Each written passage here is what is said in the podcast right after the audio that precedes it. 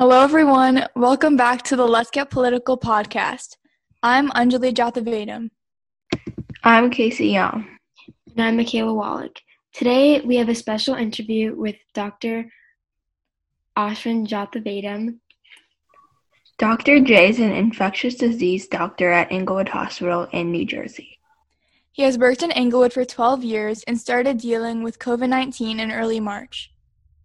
We have several questions for Dr. J about coronavirus and Trump's battle with the virus, which started last week. As we mentioned before, the information in the news is constantly changing and will likely even be different when you listen to this episode. This episode is being recorded on Wednesday, October 7th at 7 p.m. And a little shameless plug follow our Instagram account at LGP Podcast. We also have a Black Lives Matter Instagram account at blm.newjersey. And make sure to subscribe and rate the podcast. With that being said, enjoy the episode. Let's get political, political. I want to get political. Let's get into politics. So, what was your experience with coronavirus? Uh, well, I have a lot of experience. We've been dealing with it, as uh, you mentioned, since March. We actually started planning at the hospital uh, in January uh, when we first had our meetings about what to do and what to expect. When do you think the population can reach herd immunity? That's a very difficult question to answer. So, right now, most of the studies suggest about 10% of the population's been exposed. It's higher in places that were hit very hard early. So in New York City, the studies show about 20%. Mathematically, the current thinking is that you need about 60 to 70% of the population to have uh, antibodies uh, and immunity before you can consider herd immunity for the population. So it appears we're still uh, a far ways off. Uh, a way that uh, everyone's hoping that this will get accelerated is if there's a, a uh, vaccine that comes out. So as I'm sure all of uh, all of you guys have read about, there's uh, dozens of vaccines in in trials right now, uh, including four uh, currently in late stage trials. So we're expecting uh, the next, you know, within the next few months to get additional data. The president's been talking about having a vaccine by election day. I don't I don't think that's realistic, but I think it is realistic by the end of the year and certainly by early next year to have a vaccine, at least for frontline workers and people at high risk. Michaela, do you want to ask the first question? Okay. So, as we know, the president was hospitalized on Friday. Do you believe that this is because he contracted? Do you believe this is because he contracted the virus many days prior, or and needed hospital hospitalization, or because the White House was taking precautionary measures? Uh, well, we don't know the exact timeline. It's debatable. Um, there was uh, everyone seems to trace it back to the event at the White House where he was announcing his Supreme Court nominee. Um, every, it's been well reported about how there was not really masking at that event, and there were a lot of people indoors uh, in close proximity, not really adhering to social distancing. Um, the question is, why did this happen?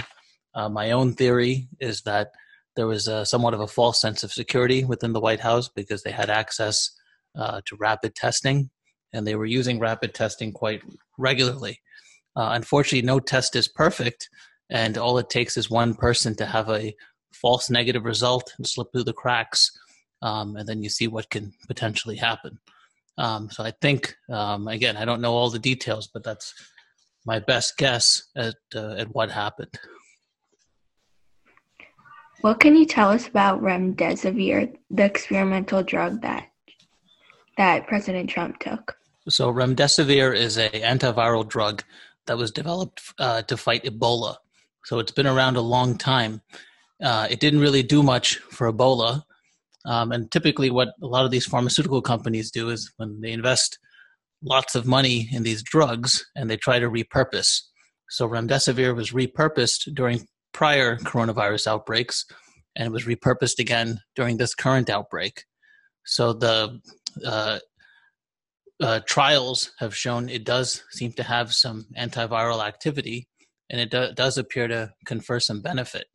The benefit is that it reduces the length of time someone is sick. So in, in the trial that was, was probably most widely quoted, it, they reduced duration of illness from 16 days to 11 days, uh, which is significant. And it's significant because this was what we call a randomized trial, where they compared it against placebo. So that's the only way in medicine you can prove something works. So remdesivir and dexamethasone are the only two drugs right now that we have for COVID 19 that have been proved in that rigorous manner. A lot of the other therapies you read about um, either failed to demonstrate uh, improvement in randomized trials or the randomized trials are still ongoing. So, what about the other drug that Trump is taking, dexamethasone? Yeah, so as I mentioned, that, that was the other drug that was shown in, in a, a British study to have benefit. Um, again, both of these drugs were studied mainly in people with active pneumonia. So the fact that uh, they gave it to the president, uh, to an infectious disease doctor like me, it suggests that he, you know, he probably had uh, some uh, findings of pneumonia. Uh, most people that have uh, mild COVID infection that don't get hospitalized don't require uh, medications like that. They don't require dexamethasone or remdesivir. What is the antibody cocktail made by Regeneron that Trump received, and what can you tell us about um, his more than eight gram dosage of it? Well, the dosage, uh, so again, this is an experimental drug. Uh, and when it's experimental, you don't really know what the proper dose is for a person. So I, I, without knowing more of the clinical data, I can't really say uh, what that means, why they chose the dose they did. But the drug is something called a monoclonal antibody. So antibodies are what uh, proteins that your body produces to protect against infection. Um, that's the theory behind convalescent plasma, which they've been giving for several months now.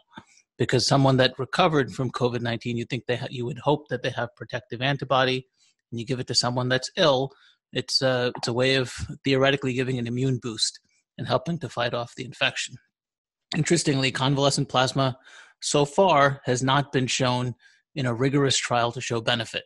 There's lots of studies that suggest it might help, but then there's some studies that came out uh, most recently from India where they did a very large study and they didn't show any benefit. So we don't know. We do give it, but it's uh, without having firm evidence at this point. So the Regeneron drug is in the lab. They actually developed an they engineered an antibody. So instead of taking it from someone that's recovered, they actually engineered this product and then they administer it. It's geared towards something called spike protein, which is a, uh, a key protein that the virus has required to enter cells and cause trouble. Do you think that his doctors were being too aggressive with his treatment early on, or is, or was his treatment was his condition actually that bad? Well, again, we don't know. Uh, the White House has not been very uh, forthcoming about you know specific details, uh, such as you know how much oxygen did the president really need, how low did his oxygen levels really drop, what did his chest X-ray show, what did his laboratory show. So there's a lot of unknowns. Um, in knowing those things, you could kind of I could give you a better answer if they were overreacting or underreacting or not. Um, but without knowing th- that information, you can't really say. So, based on what you have said, we don't know when Trump will be fully healthy. Uh, well, typically people with COVID get sickest in the second week of illness. So, if we hypothesize he went to the hospital, it was probably conservatively day five, day six of his illness. We're in week two, so that's why everyone, all the doctors that you see interviewed on TV, are saying he's in the critical period right now he could uh, certainly get worse. And when that when that happens, it can happen, you know, pretty dramatically over a period of, uh, you know, 12 to 24 hours. Um, the fact that he hasn't gone back to the hospital so far is a good sign. Um, but again, uh, the White House hasn't really been releasing a lot of the, a lot of the data. Do you think Trump's discharge from the hospital on Monday was premature? Um, I mean, most most of the time when patients his age get admitted with COVID, they do stay longer. The average length of stay is usually about six six days. He was only there pretty much for the weekend. Uh, now you have to understand that he he has access to a lot of medical care. I would imagine even within the White House that normal person wouldn't have. and obviously he can they can take him back at a moment's notice. Um, so, um, you know, uh, to the layperson, it uh, to, to the person on the outside, it does seem rather quick, but you have to understand the context. Dr. Sean Conley said his oxygen saturation levels dropped to 93%. Is this a substantial issue? And if so, can it have lasting health effects? So 93 isn't that low. That would still be considered mild. When we talk about uh, moderate to severe COVID, the oxygen levels usually go much lower into the 80s and sometimes to the 70s. So if it was only to 93, that's not that worrisome. Uh, I suspect it was probably lower, but I'm just I'm just taking a guess here. Um, and based on the videos and pictures that the president released, can you tell anything in terms of his condition? Uh, the fact that he was able to talk full sentences and walk up the stairs tells me, uh, you know, he's not terrible. Because someone with really uh, severe COVID, I can tell you, uh, has trouble just getting up out of bed. Um, so that says something. Uh, he did look short of breath the other, I think, yesterday when he was giving his uh, when he released one of his videos. I don't know if it was Monday or yesterday. He did look a little short of breath to me, but you know we're just we're just guessing. We don't know what his actual numbers are like. So, due to the due to the dosage of steroids the president is receiving, do you think he's in good enough conscience to make decisions for the country? So, I think what you're asking is, uh, is he having uh, psychiatric effects on the steroids? um, you know that's impossible to say from from what they've released. So unless you can only uh, really tell that if you're if you have the ability to talk to him, I assume his doctors talk to him and check his mental state on a daily basis. What did you think of the president's trip around the White House? And what about the safety of the others in the car with him? Uh, I thought it was very irresponsible and sends a, sends a dangerous message, to be honest um, in the hospital when we have a COVID patient, uh, particularly with acute illness, we keep them in something called a negative uh, pressure room where the air is not allowed to circulate. Uh, we uh, take all sorts of measures in terms of the PPE we wear, from eye protection to N95 masks to gowns and gloves, and changing in between. Um, it seems somewhat crass to me that he would ride in a car um, in, in a uh, enclosed space and put his uh, you know put his protection detail in, in jeopardy potentially. Um, what are your opinions on the health officials involved in the situation? And we know that his doctor, Sean Conley, is not an infectious disease doctor. So, do you think it was appropriate for him to lead his medical treatment? Uh, I'm sure there was a team of doctors making the decisions. Walter Reed is a really, you know, uh, is, a, is a great hospital, and they have access to uh, pretty much anything he would he would require. So uh, I I uh, I don't doubt the uh, the credibility of the medical care he's getting. Can the virus lead to respiratory disease or other complications that might inhibit his duties as president? Uh, it absolutely can because COVID can cause lots of uh, problems in the second, third week of illness. So we'll see if his breathing gets impaired, if he has, um, you know, worsening shortness of breath. All those things will factor. Um, I, I, think I'm sure you guys have read a lot about the chain of command and all those things. I'm sure the uh, uh, White House will be ready if uh, if anything has happened. If he becomes in, incapacitated, there is a uh, um, there is a protocol that that they sh- that uh, I think they will follow. What are your opinions on how Trump went to the fundraiser in New Jersey knowing he had the virus? And do you think that the event was a super spreader? Um, you know, there's a lot of uh, debate if exactly when he knew what and what they were, uh, what the thought process was. If he really did know he was potentially infected, you know, I, my opinion was very irresponsible to put all those people at uh, at risk, especially when uh, I, I, understand they were not wearing masks and they weren't distancing. Um, so it was a very uh, irresponsible action if that was the case. So that's all for our questions. Thank you for being on the podcast with us. We hope to have you back soon.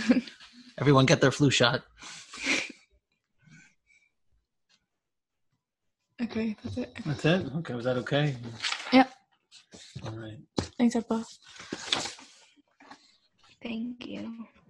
Thank you. We hope you enjoyed this episode and you learned and learned something new. Yeah, I definitely learned a lot. Anyways, remember to wear a mask and continue social distancing. Yeah, we can't be complacent yet. And the cases are rising again, and it's really scary. Yeah. On another note, Election Day is coming up. In New Jersey, the registration deadline is October 13th, so be sure to register now if you haven't already. And high school students and college students can volunteer to work polls on election day, so be sure to apply. And speaking of the election, the vice president and speaking of the election, the vice presidential debate is tonight, and I'm I'm really excited for it. Are you guys gonna watch it? Yeah. Yep. Okay, that's it for for now. Bye guys. Bye. Thank you.